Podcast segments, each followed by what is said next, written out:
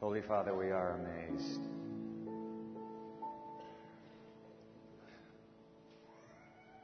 Why would you choose anybody? Why would you choose anyone at all? But you have. Chose a whole planet to save. Lord, we are amazed by you. This is your house. You've been here waiting, counting the moments till we'd come right back in. We sent you here. That's why the Spirit has drawn our hearts out and we have lifted ourselves up. Oh, if we could just touch your throne room. Don't stop, dear Father, what you're doing. Don't let this human instrument get in your way, please, I beg of you. You have a crucial teaching to bring to us today. May Holy Scripture be clear. And oh, my Father, when, when we hear what we hear, show us how to go about making it real in this place, on this campus, for this time. We pray in Christ's name. Amen.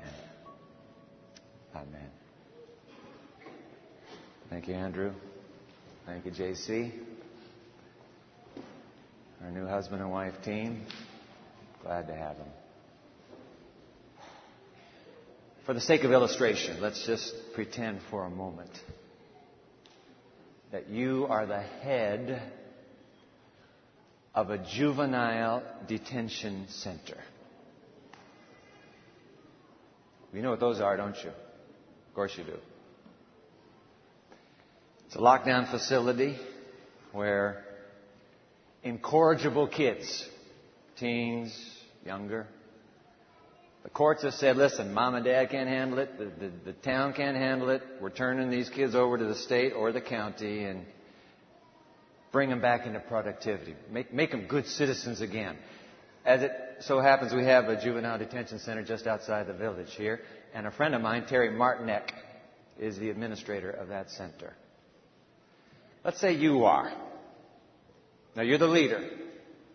What is your mission as the leader of the juvenile detention center?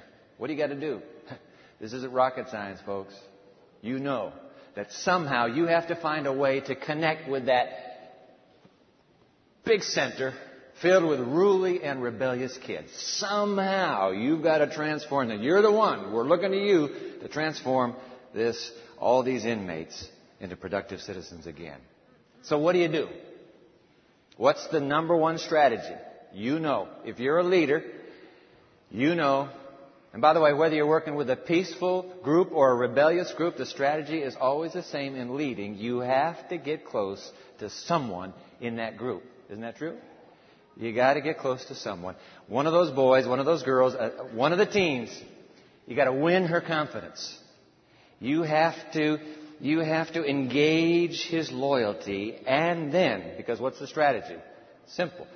Through the one, you know, you must reach the whole. You have to have one. Impossible. If you set out to reach that whole room of screaming mimes, you will never reach the room. You've got to find one.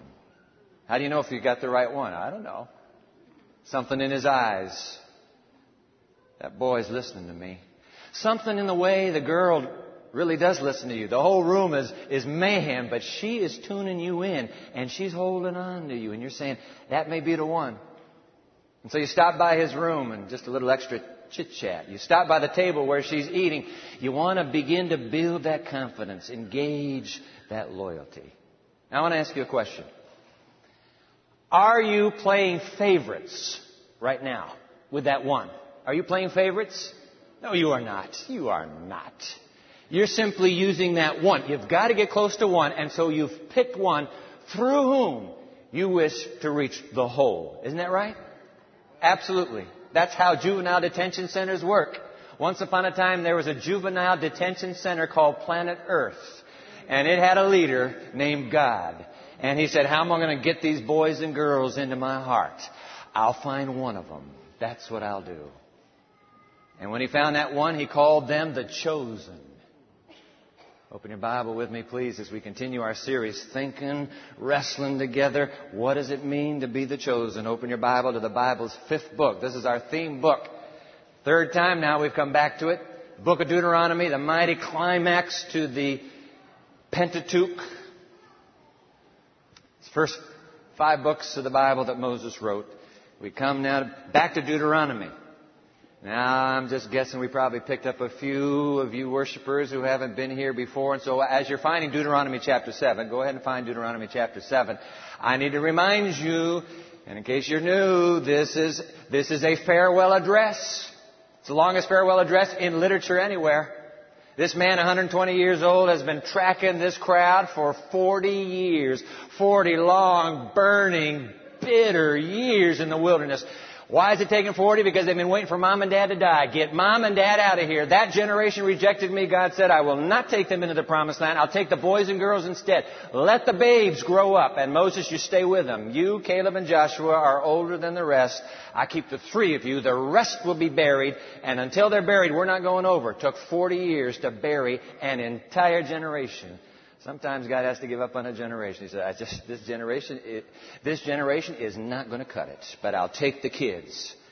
This is the farewell address. Why is it a farewell? Because just a few days earlier, the leader blew it. He let God down in a major public way. And I've said it twice before, I'm going to say it one more time. When you're a leader, the bar is higher for you. You can't get by with the bar down here. God expects of leaders a higher, a higher loyalty and allegiance. And Moses blew it, and God said, I'm awfully sorry, my dear, dear friend. You're going to die on that mountain. The kids will cross over without you. So this is the farewell address. Deuteronomy chapter 7. We've been to these words before, but I got to go back. I'm thinking juvenile detention center now. I'm thinking the metaphor. Can I understand why God has chosen it all? Why does He have the chosen on this planet? Deuteronomy uh, chapter 7 verse 6. By the way, if you didn't bring a Bible, grab the Pew Bible. It's page 128. You've got to follow this, and we're going to get out of this passage and into some other reaches of Deuteronomy in just a moment. So I have that Bible ready to go. Deuteronomy 7 verse 6, New King James Version, Moses thundering to the people, For you are a holy people to the Lord your God. The Lord your God has chosen you to be a people for himself, a special treasure above all the peoples on the face of the earth. I want to tell you something Moses said. God looked down on one day onto this locked down planet of a juvenile detention center. He saw all these rebels and he picked one of them and use it you're the one he chose. By the way, did you get chosen because there's something physically superior about you? Did you get chosen because there's something financially? You're a cut above intellectually. Are you a cut above? Nope. Moses goes on, verse 7 The Lord did not set his love on you, nor choose you, because you were more in number than any other people, for you were the least of all the peoples. You're the least. And by the way, that is true not only numerically, not only, not only were they the least in number, they were the least morally. Morally. Watch this. So keep your finger right there, go two pages over to Deuteronomy chapter 9. Look at Deuteronomy chapter 9. Moses is they, they might not have caught it the first time, and so he repeats his point. Deuteronomy 9 verse 6. Therefore and understand that the Lord your God is not giving you this good land to possess because of your righteousness, for you are a stiff-necked people. Have you ever woken up in the morning with a stiff neck? It is a real pain. Moses is thundering. You are a pain in the neck to God. You're rebellious, you're stubborn, you're incorrigible. The point? God has not chosen you because you are a superstar. God does not choose superstars. That point is so critical. I wish you'd grab your, your study guide right now. It's in your worship bulletin. Pull it out. Write it down. God does not choose superstars. See that study guide? Pull it out. Ushers, thank you right now. Let's get these. Uh, there have to be a few people in here who got in without getting a study guide. Hold your hand up. I want to make sure everybody gets one. There is a there is a stunning quotation that you'll take home if you get the study guide today. Hold your hand up. And while they're doing that in the balcony in here, I want to say to those of you watching on TV, we're delighted to have you. You can get the same study guide. Just go to our website. Let me put it on the screen for you. There it is, www.pmchurch.tv. You're looking for the series, The Chosen. When you see the, you see what's on the screen right now, that uh, red cue ball surrounded by the white cue balls. That's the logo. Go there. This is teaching number three, and it's entitled Not a Big Head, but a Big Heart. Then it'll say study guide. You click on right there, you'll have the identical study guide that we have. What's going on in this series? That's a brand new series. We're trying to make the case that God has always had it chosen. Last Sabbath, if you were not here last Sabbath, last week's uh, teaching may end up being the most critical one in this entire series because we noted that God, at the beginning of sacred history, He had a movement and we noted 15 stunning parallels to a movement God will have at the end of sacred history. 15 parallels that link the, the divine strategy together. You don't have it. That website you just saw on the screen, you go to that, get a podcast. I was calling somebody in an office this last week and they said, Hey, I just downloaded the podcast. I'm listening to it right now. So you can get the podcast in your own leisure. You listen. The point is, we need to build a case this morning. Part three, we need to build a case this morning that when God calls the chosen, it's not a call to exclusivity, it's a call to inclusivity. It's a call to be inclusive rather than exclusive. Alright, let's go. Fill it out, please. Study guide, point number one. God's chosen ones are not superstars. Then what are they? Keep writing. They are super loved. We just coined a word, you and I together. They are super loved. That's the point God's make, making through Moses right here in verse 8. Okay, why did you get chosen? Because we're the least. Why did you get chosen? Moses goes on in verse 8. Because the Lord loves you. That's it. Hit the pause button right there. You know, I was taking a class years ago in the theological seminary here at a uh, professor here, brilliant mind. His name was Gerhard Hasel. And he was making the, the point to the class. He said, Hey guys, I want to tell you something. You don't know this, but the book of Deuteronomy is an epistle of love. And I thought to myself, yeah, right. I have read Deuteronomy. That is, it is not a, an epistle of love. Just this last week, years later, I said, okay, I'm going to count the Hebrew word for love there. 25 times in this book. The only other book that has more references to love is the, would be the Psalms. It is an epistle of love.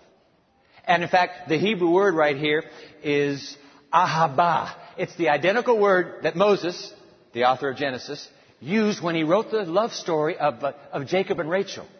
Remember that love story? So smitten is that boy with that beautiful girl that what does he do? He says, I will work seven long years to win your hand in marriage. True or false? But of course, Moses says, Hey, I'm telling you that for 40 long years, God has been tracking you through these burning sands, desperate to win your hand in marriage. 40 years. 40, not seven, 40 years. You've been chosen because He loves you. And you know what, folks? I tell you what, any God who would love the likes of you and me and spend 40 years trying to prove it to us, there's only one way to describe a love like that. One word. G R A C E. Grace. Grace. We buried this last week an old war horse of a pastor and preacher, 92 years old, my friend George Renton. Had his funeral right here. So I'm sitting up here getting ready for the homily. The family has chosen I've heard, I've heard this hymn, I've heard this hymn a thousand times, but they invited Karen Randall to bring her violin. And in the plaintive melody of Amazing Grace, sitting here on the platform this last Wednesday, I looked down at Pastor George's casket and I thought to myself, you know what? You know what? Whether you're whether you are a preacher, a pastor, or a parishioner, the fact of the matter is that when it comes time to cross over, it'll always be because of grace. Moses says, Hey, I'm telling you what, guys, you are super loved. You're not superstars. There's nothing about you that would make God want to choose you. Nobody else thought about choosing you, but God loved you just like Jacob loved Rachel, and He chose you. And in fact, Moses is onto this love theme. You need to drop down to uh, verse, this is chapter 7, drop down to uh, verse 13. Keeps the love thing going. And, by the way, future tense now, God will keep on loving you, verse 13, and He will love you and bless you the chosen, and multiply you. He will also bless the fruit of your womb, and the fruit of your land, your grain, and your new wine, and your oil, and the increase of your cattle, and the offspring of your flock, in the land which he swore to your fathers to give you. Verse 14. Hold on now. You shall be blessed above all peoples. Wow. There shall not be a male or female barren among you or among your livestock. And get this, verse 15. And the Lord will take away from you all sickness and will afflict you with none of the terrible diseases of Egypt which you have known. Have mercy. What's going on? You know what's going on, ladies and gentlemen? God is saying, I am going to make Israel a showcase to the world. You are, they're going to be tell it, they're going to be able to tell it by looking at you physically. They're going to be able to tell it by studying you mentally and intellectually. They're going to study you agriculturally. You are going to come out on top over and over and over again. You're the chosen. I want this for you. Above all people on this planet. Why this amazing grace, this amazing love for Israel? I'll tell you why. Moses drops the hints all the way through Deuteronomy. In fact, if you want to go back to chapter 4, the hint, this is a, this is a huge hint. Watch this one. Just go back uh, three chapters, Deuteronomy chapter 4. Pick it up, please, in verse 5.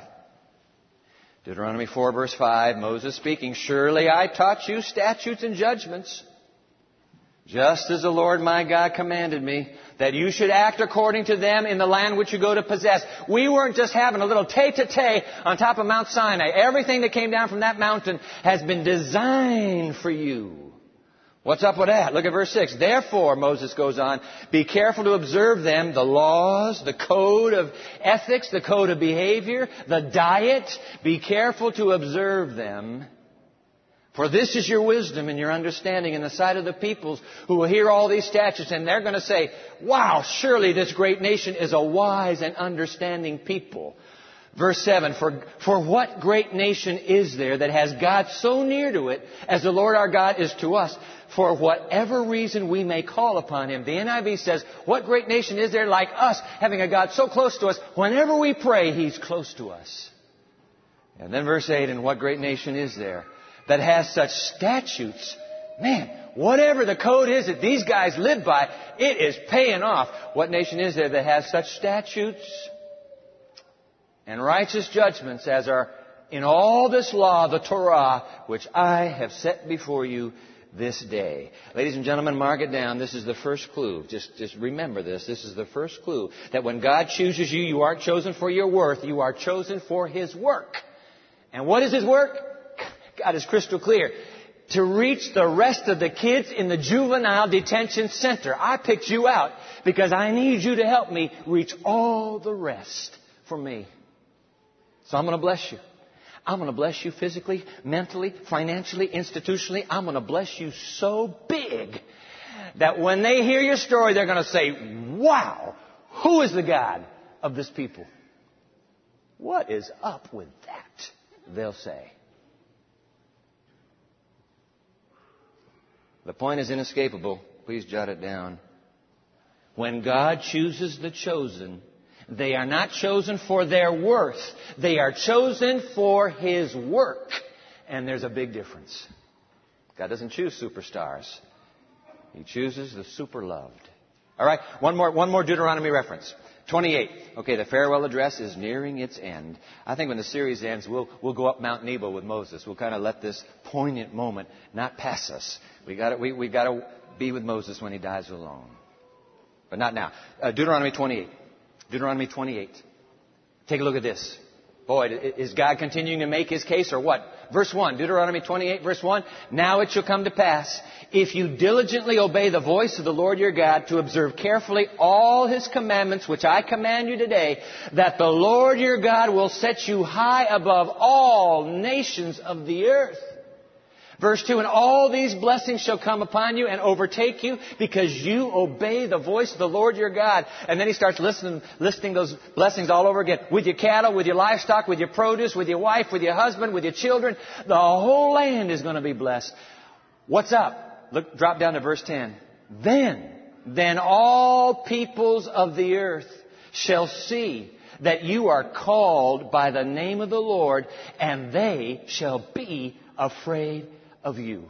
And verse 13, the Lord will make you the head and not the tail. You shall be above only and not beneath. You won't be second. You'll not be second. I'm going to make you first. Whoa. If Oh, here's the caveat. Here is the, here is the conditional statement. If you heed the commandments of the Lord your God, which I command you today, and you are careful to observe them. Ladies and gentlemen, mark it down again, please, in your heart. God is not playing favorites by pouring out His blessings. He's setting out the most attractive and appealing showcase on earth. And verse 10 that ends here, and they shall be afraid of you. I love the New Living. It says they will stand in awe of you. They'll stand in awe of you. What is up with that campus? What is up with that university? With that people? How does the law of the juvenile detention center go? Now you write it. We left it out at the top of your study guide. Now you go back to the top. Please write it down. The law of the juvenile detention center. You must focus your heart on one so that you might win the hearts of all. That's the divine strategy. Focus on one to win them all. To win them all. You've got to win that one teenager. Win the trust.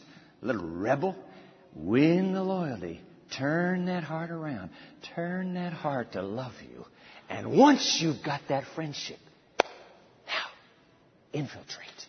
Get the rest of the kids for me. See? Not a call because of your worth. It's a call because of His work. Yeah. When God chooses the chosen. Yep. Not for their worth, but for their work. Derek Kidner, a friend of mine, gave me the two volume, it's just an inspirational two volume commentary of, of, of, the Psalms, Derek Kidner. And he makes this point. I'll put it on the screen for you. It's not in the study guide, but I'll put it on the screen for you. God's little nation was his beachhead, not his boundary. Isn't that good? Take a, leave it on the screen. Leave it on the screen because you have to look at it. God's little nation was his beachhead and not his boundary. You know what a beachhead is? We're in a war over in Iraq right now. I got a son-in-law living in Baghdad right now as a medic with the U.S. Army Rangers. What's a beachhead? A beachhead is when the troops go in and they establish a presence. What's the purpose of the presence? So you can continue to expand. You don't put your boundary there. The beachhead is your first step to taking the entire whole. So Israel isn't God's bound. This far, this, these are all the people on this planet I care about. Are you kidding? It's a beachhead in this detention center. And now I'm going for the rest. All right, that's the calling of Israel. Case in point, let me share now. Let's take a little breather here. Let me share a couple stories with you to prove that that, in fact, has been God's strategy from the beginning. Tell me who the wisest man in the whole world is outside of your father. Who's the wisest man in the whole world? Huh? What's his name? King Solomon. Everybody knows the story of King Solomon. You think about King Solomon. This is a little re- reality check time, by the way. Was Solomon an old man when he became wise, or was he young? Huh? Young. You're absolutely right. He was a very young man that night when God came to the newly coronated king in a dream, and he asked him, What do you want from me? You're starting your leadership here. What do you want from me? And you know what Solomon, you know what Solomon says to him? He said, I'm but a child. I'm just a baby. I can't, I don't know about going out. I don't know about coming in. But I have this one request of you. Oh God, I wish that you would give me an understanding heart that I might discern the difference between good and evil. Help me to know the difference. That's why we need leaders. Leaders are supposed to know the difference between good and evil. When a leader is not sure of the difference between good and evil, the community then begins to flounder. The leader must know the difference. God, give me a heart to know the difference between good and evil. And God is so pleased with this kid who's asked for wisdom that God says, you know what, boy? I'm not only going to give you wisdom, I'm going to give you riches, I'm going to give you a long life, I'm just going to bless you.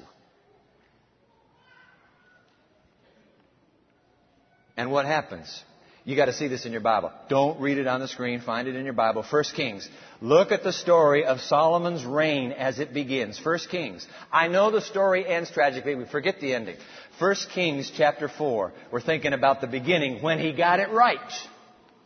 1 Kings chapter 4, what's that page number? 1 Kings chapter 4, it's page 235 in your uh, Pew Bible. 1 Kings chapter 4. Okay, take a look at this. 1 Kings chapter 4, verse 30. Thus Solomon's wisdom excelled the wisdom of all the men of the East. Remember the Magi, the wise men were from the East. They are noted on earth for their brilliance, their intellectual acuity.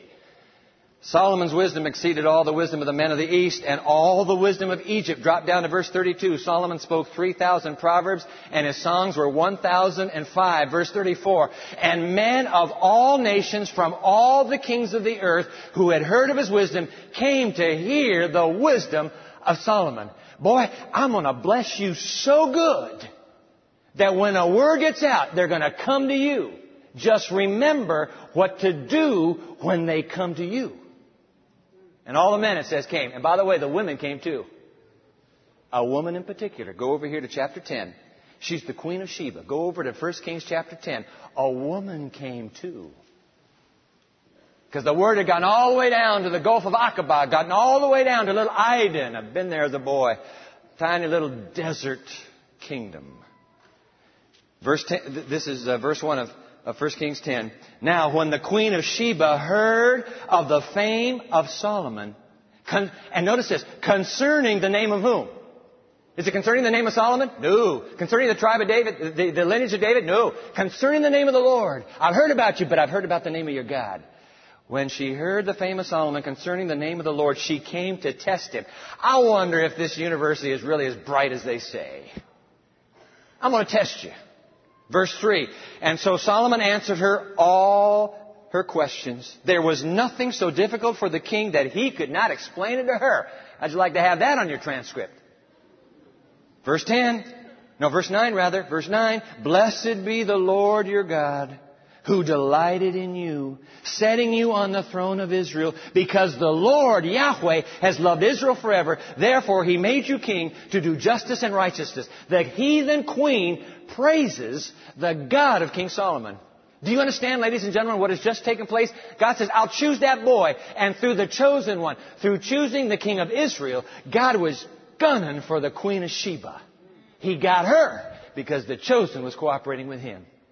That's always been the point. He chooses, not for your worth, but for His work. Wow. Let me give you one other example. Only this, this one is not a king, he's a captive.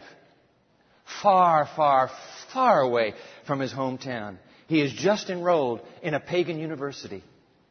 And when he discovers how the majority on that campus were living, he said to himself, I refuse to live like the majority on this campus.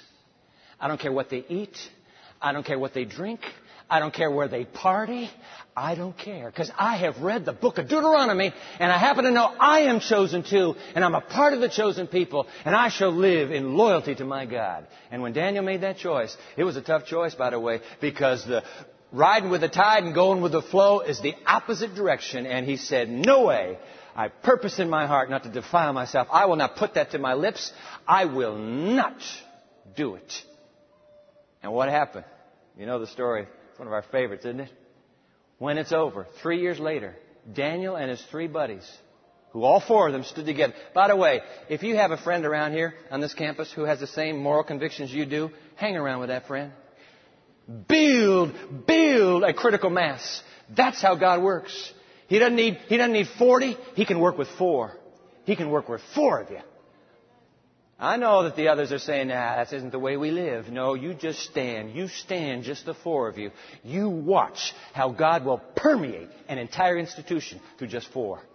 He did it with the Babylonian Empire. He can certainly do it with you. Let's put it on the screen. Look at the reaction of the pagan king. Daniel chapter 1 verse 20. And in all matters of wisdom and understanding about which King Nebuchadnezzar examined them, he found these boys, these chosen ones, he found them ten times better than all the magicians and all the astrologers who were in his realm. Hands down, these guys are at the top of the pack. Top of the pack. In fact, that boy, Daniel, has made such a profound impact on this pagan king Watch this, Daniel chapter 2. Look at the king. The king answered Daniel and said, Truly, Your God is the God of gods, the Lord of kings, and a revealer, of secrets since you, boy, since you could reveal the secret to me. Do you know what, ladies and gentlemen? Let me just remind you, in case you've forgotten, that that boy who graduated from the university with honors, that boy became the strategic divine instrument to convert pagan Nebuchadnezzar into a full, believing convert of the Lord God of Israel. A pagan. Do you know what that would be like? Here's what it would be like. It would be like you bumping into Osama bin Laden. I'm serious. Nebuchadnezzar was as ruthless a terrorist and ruler. It would be like Osama bin Laden getting close to you, and through your moral witness as the chosen, you have such an impact on him. He chooses the God you worship. This is not a small little story here. And that's why Israel was the chosen. I wish I knew who wrote this piece. I found it in my sabbatical a few weeks ago. The piece is anonymous. I'd love to give credit to somebody. It's the most, it is the most cogent piece that I have read anywhere describing God's mission, what could have been God's mission and vision for Israel. It's found in the Bible commentary. And the reason it's, uh, it's in the section of general articles and they're unsigned articles. I'd love to give credit to somebody. It's a two page article. I'm not going to give you the two pages. There's a paragraph from that article. I put it in your study guide. This is something else. What could have been with the chosen. Look at your study guide. The material, you see that there? The material advantages that Israel enjoyed were designed to arrest the attention and catch the interest of the heathen, for whom the less obvious spiritual advantages had no natural attraction. Hold it right there. You know what? In a pagan world, and we're vastly becoming, as a nation, a very secular nation, but you know, you can go around and say, hey, I wish you had what I have because I don't have guilt anymore. And you know what, that, you know what your secular postmodern friend is saying? I don't have guilt either. I never had guilt. There's nothing that bothers me. So you can't offer these little intangibles. You can't say, I have peace of mind now. Everybody's got peace of mind if you drink enough. I got peace. I don't need what you have. You know what the pagans are saying? Where's the beef? Show me the money. Show me the money. And God said, I understand that language. I'm going to, I'm going to materially bless these people so that when they see the material blessings, they'll go for the intangibles. Brilliant. Whoever this writer is, brilliant. Keep going here. Now he's, he's cold from the Old Testament, and there are a few verses put in, in, inserted into the quotation to support his conclusions. They, the, the, the heathen, would gather themselves together and come from far, from the ends of the earth, to the light of truth, shining forth from the mountain of the Lord. Nations that had known nothing of the true God would run, Isaiah 55. They would run to Jerusalem because of the manifest evidence of divine blessing that attended Israel. Oh, now hold on. Uh, ambassadors from one foreign country after another would come to discover, if they might, the great secret of Israel's success as a nation. And its leaders would have the opportunity of directing the minds of their visitors to the source of all good things. Hit the pause button right there. I gotta tell you a story real quick. Can I tell you the story? Once upon a time there was a king. He's on his deathbed. He is dying. He's so sick. And God calls the king's friend. The prophet had to be, happened to be a friend of the king. And God speaks to the prophet. He says, Isaiah, I need you to get to Hezekiah and I want you to tell him he's right. He's dying. In fact, you give the message to Hezekiah, Put your house in order. Prepare to meet your God because it's over. So Isaiah slips into that death chamber. There's the king battling for his life. And Isaiah says, King, put your house in order. It really is over. And Hezekiah bursts into tears. It's so bad that the prophet who loves the king, he can't handle it. He has to leave the room. Hezekiah, when the prophet's gone, weeps. He says, God, I don't understand this. I've been a faithful leader. I've led in a revival. I've, I've really tried to stay true to you. How could you let me down now and let me die? And he's sobbing. And Isaiah has hardly made it to the palace courtyard when the Spirit of God speaks to him and says, boy, stop it right there. I got some further instructions for you. I just changed my mind. His tears got to me. Hezekiah got to me. You go back to him and you tell him, 15 more years. Oh, Isaiah, there's a skip in his step, there's a whistle on his lips. He come marching back in. The king sees the guy smiling. What's up with this? Oh, king, live forever. Or at least 15 years. God has heard your prayer. God has heard your prayer. So Isaiah sets out to put a little poultice on the boil. Kind of, you gotta, you gotta cooperate with God, natural remedies plus uh, divine healing. So he's putting this little thing on the boil. And Hezekiah's thinking, hey, hey, hey, hey, wait, wait a minute, prophet. How do I know that I'm really to have 15 more years? Isaiah says, oh king, you, ch- you, you choose. You pick a sign. Let's do this. You have a sundial out in front of the palace. Do you want the shadow to go forward 10 degrees or go backwards 10 degrees? And the king thinks to himself, man, all sundials go forward 10 degrees. I want it to go backwards, he said. And sure enough, the sundial shadow went backwards. King is healed. I tell you what, a miracle like that spreads to the furthest corner of earth, and the Babylonian Empire hears it, and when they hear that the king of Judah got healed, supernaturally healed, and even the sun went backwards, they're sending an ambassador and an envoy and a whole delegation. And when they show up in Jerusalem, are you the king? Are you the king that got healed? I am. I am. How did it happen? And you know what? It is one of the saddest meltdowns in the divine mission of Israel. This was a home run pitch to say, if you only worshiped the God I do, it could happen to you. How did it? Forget it. Let me show you my treasures. Come on, guys. And he opens up the treasure house of Judah to these ambassadors. They went home not having heard a word about Israel's God, but they went home with a map to Israel's gold. Can you believe it? They showed up saying, What's up with this campus? What is up with you people? What are we going to do? Show them U.S. News and World Report? What are we going to do when they want to know? That's what might have been. This writer writes, its leaders would have the opportunity of directing the minds of their visitors to the source of all good things. One last sentence. You have to fill this one in. From the visible, their minds were to be directed to the invisible. From the seen to the unseen. From the material to the spiritual. From the temporal to the eternal. The house of God in Jerusalem would eventually be called an house of prayer for all peoples. End quote. The very words chiseled above the door entry to the Pioneer Memorial Church. That was the dream, ladies and gentlemen. That was the passion of God for the chosen. Do you suppose it still is? Do you suppose that God still hopes against hope? That there might be a people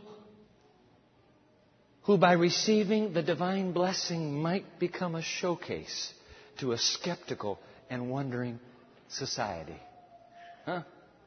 I mean, you think about it.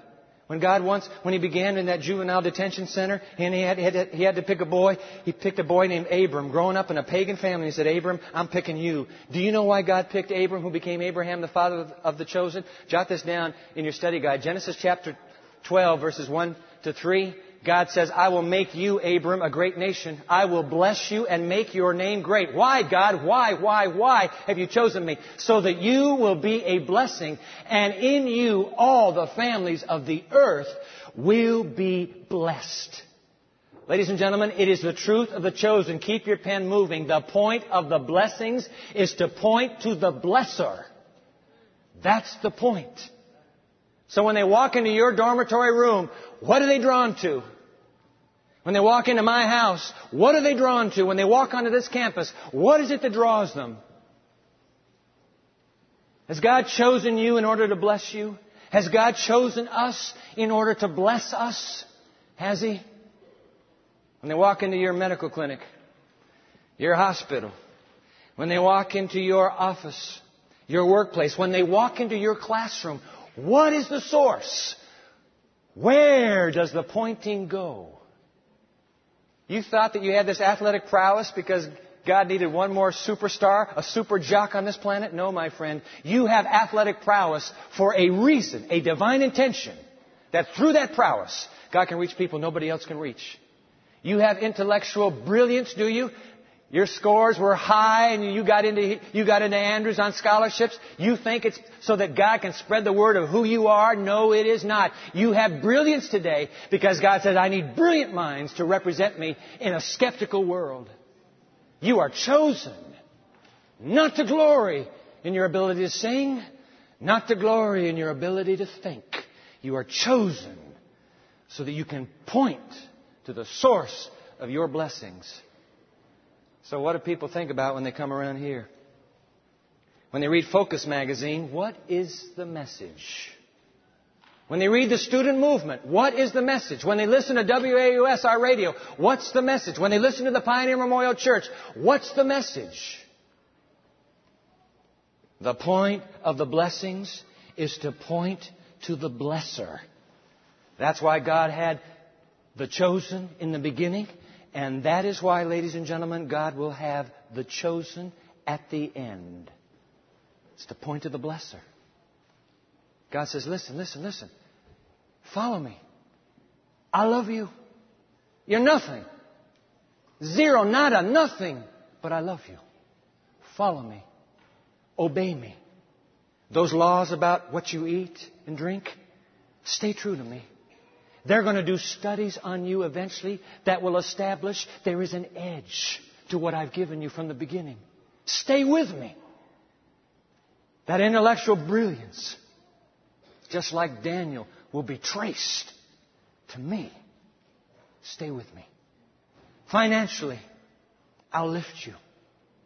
Institutionally, I will raise you, not so that the whole world will rise up and applaud you, but so that the world might know there is a God in Israel, and He still blesses the chosen. I haven't picked you for your worth. I have picked you for my work. I need you to reach the world for me. So when they come onto campus and they say, What's up? You speak up about me, not you. Not you. You speak about me. Don't be so timid. Quit being so politically correct. Stand up and speak up for me. That's why I chose you in the first place. When the blesser of all humanity was on his way to the cross, Jesus said something mysterious. He said, Many are called, but few are chosen. Makes you wonder, doesn't it? Could it be the reason why few are chosen is that the many who are called have forgotten that the point of the blessing is to point to the blesser? That's the point. That's the point for the chosen. Let us pray. Oh God, many called, but few chosen. Holy Father, please do not let us live in forgetfulness of this high calling. We are not superstars, but because of your superabundant love, you've picked somebody in the detention center. Could you be the one to help me reach the rest? Oh God, look down with mercy and grace upon this campus, upon this church, upon this community, upon this nation. To whom much is given, much will be required. We want to be chosen. Just like Jesus said, we wish to be chosen. Please, faithful to Him, let us all live. Amen.